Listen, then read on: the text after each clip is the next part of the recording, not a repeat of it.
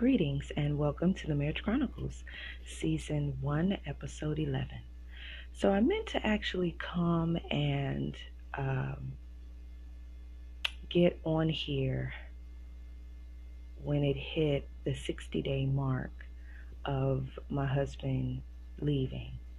But I was doing other things that day. I'm actually trying to do some things here in preparing for my book release. I'm trying to, well, actually, I'm not that far yet on the book. Right now, I am just trying to be obedient and finish writing the book. So I'm in the developing stages of that. So I wasn't able to get on here and record and document my 60th day of my husband being away. But I will tell you that where I'm at right now is I am at a place of, I don't know. Like, it's like a place of peace because of what I'm doing now and what I'm on the path of trying to get accomplished. So God let me know that in this time, this is the time for me to prepare and do what I need to do to help me be successful in the ways that I was called, like in writing this book.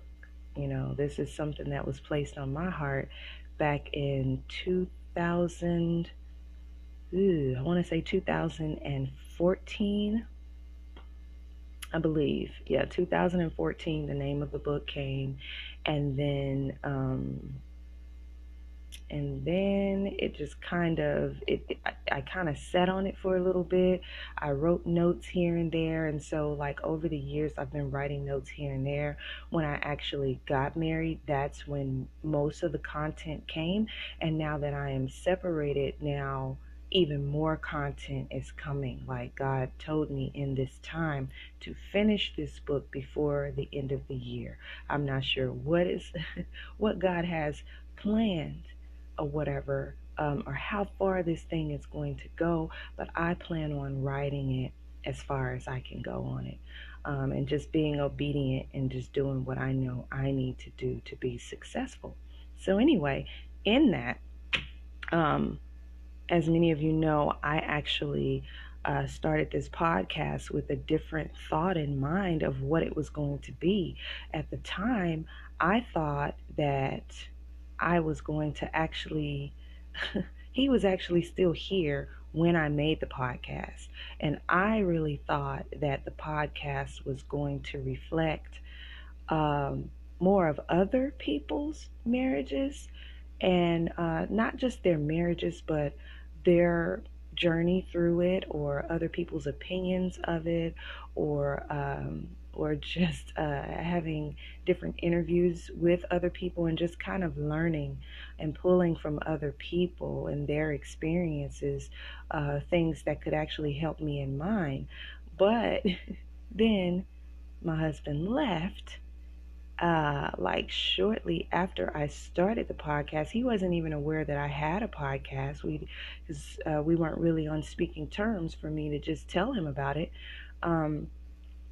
But when he left, it was like God transformed it. It's so weird to me. It's not weird to God, because his ways are not our ways and his thoughts are not our thoughts. But it took on another, a new life or new direction.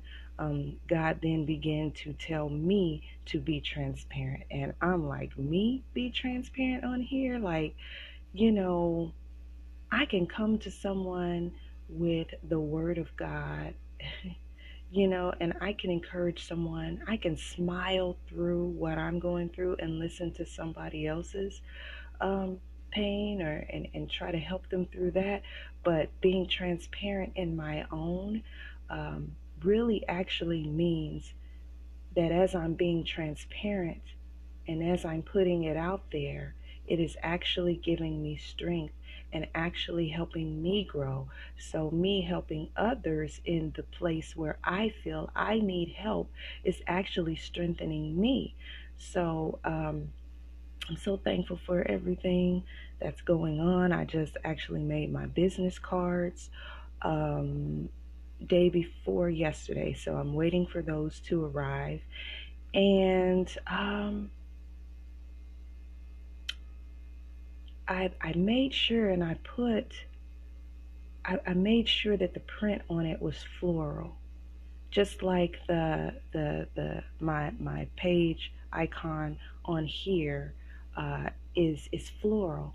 It's got flowers on it, and that is actually, you know, at first when I first made this, I just wanted it to be something pretty, but God has just revealed to me why I'm drawn to the floral pattern. Because usually I would, if it was something me, you know, that I do, it would be something with butterflies and things like that. But I was just in love with butterflies. But now my eyes have been drawn more to,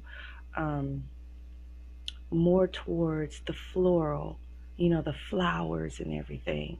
And that is actually for a reason. And I'm going to reveal that now, I guess, in what I want to speak on today. So today I want to speak on sowing. So my question to you is, what seeds are you sowing? All right, what seeds are you sowing? So many times people sow a certain type of seed and wonder why they receive a harvest that doesn't reflect what they were hoping for.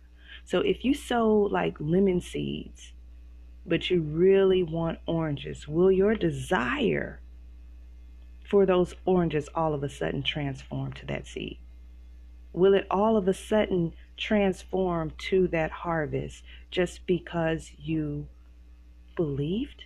Just because you desired that that's what you wanted? No.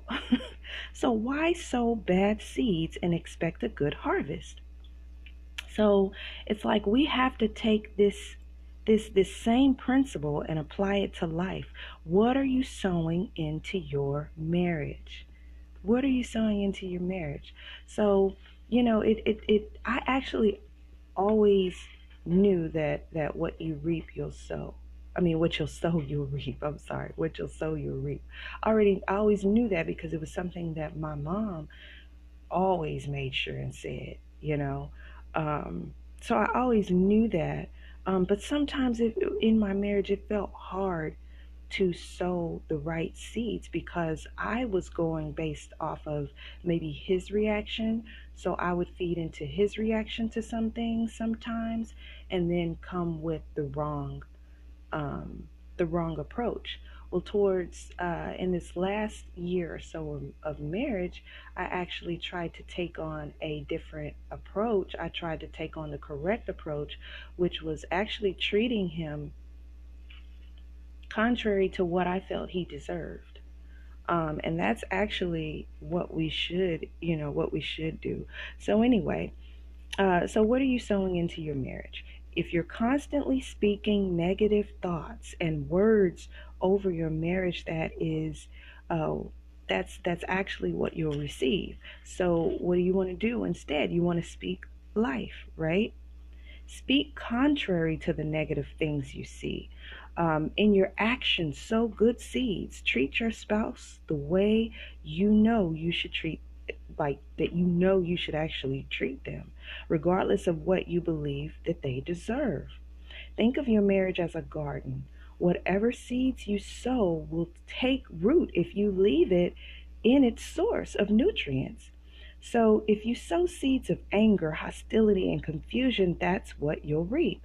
So we want to sow good seeds. We want our gardens to be beautiful and well kept. So that's the reason why I'm like leaning towards the the garden aspect of everything, the floral aspect of everything, because, you know, those flowers, it's what I actually want to reap. I want to reap a beautiful garden.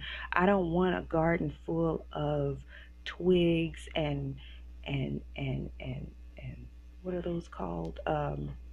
Weeds and just it's just a whole bunch of just random dandelion over here, you know, what are those little, you know, just a raggedy looking garden. I want my garden to look good. So anyway, sow good seeds and nourish the seeds with the watering of the Word of God. So make sure that the third strand in your marriage is the Holy Spirit, who will lead, guide, and show you how to care for the seeds that you're planting. So think about this. Every seed has its own set of directions. Not all seeds are cared for in the same way. Some seeds require little to no sunlight, while others, you know, might need more sunlight to be successful. So we have to know the seeds that we're sowing, and we have to nourish those seeds the way that they're needing to be sowed, which also brings me to thinking of our spouses as individuals. So if we think about our marriage, let's see, in the same context of what I just said. So the Word of God shows us how we should treat our spouses in general, but the Holy Spirit will show you how to treat your particular spouse, you know. So everyone doesn't require the same things. I know this is kind of going into something a little different. It's not necessarily just talking about the seeds anymore. Now we're talking about, well, actually we still are. We're talking about what your particular garden needs in order to produce success, in order to be successful. So, how should I put this? Let's see. So the Word of God shows us how we should treat our spouses in general, but the Holy Spirit will show you how to treat your particular spouse. So that's the reason why it's important for us to call on the Holy Spirit, who actually is going to teach us how to, you know, do the things that we need to do and walk the path that we're needing to walk. So everyone, I need everyone to understand this, because I think this was definitely one of my issues. A lot of times, I would give my husband what I thought he needed instead of what he needed, which sometimes was, you know, kind of hard. But anyway, everyone doesn't require the same things. So we have to be aware that our spouses are those individuals with their own specific needs. We can't give our spouses what we need and not give them what they need. Their love language might differ from yours. So you have to tap into wisdom, all right? So you have to be a student in your marriage and begin to study your spouse. Watch the way they operate and learn what they need so you can better serve them. So remember that marriage is a partnership. As long as you go into the marriage with a heart to serve and not just a heart to be served, then your marriage will go a lot smoother.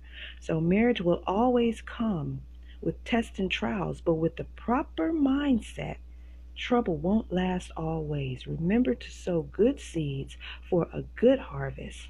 Galatians 6:7 says, "Be not deceived.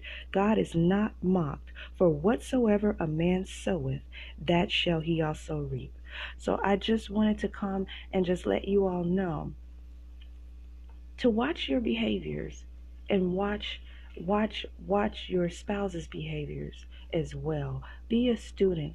Learn what they need. Sow those seeds into their life. Sow good seeds, and call on the Holy Spirit to help you to learn how you need to nourish your garden, like what it needs, what a gardenia needs. You know, it doesn't need as much sunlight. It doesn't need as much water. where I think a cactus might not need. I don't think a cactus needs any water. Doesn't it produce its own? I'm not sure. But see, that's what we need to do. We need to learn what our particular garden, our particular marriage, our particular spouse needs in order to be successful to produce a beautiful garden. So that is really all I wanted to come and share this morning. I hope I wasn't too confusing, or if I was all over the place, please forgive me. It is the top of the morning and I am needing to get my work done. So I am going to go ahead and proceed along with my day. I pray that you all's day is prosperous, and remember to nourish your garden and give it what it needs. Thanks for listening. Have Instagram? Follow me at the Marriage Chronicles _ for updates on when new episodes are available and much more. See you there.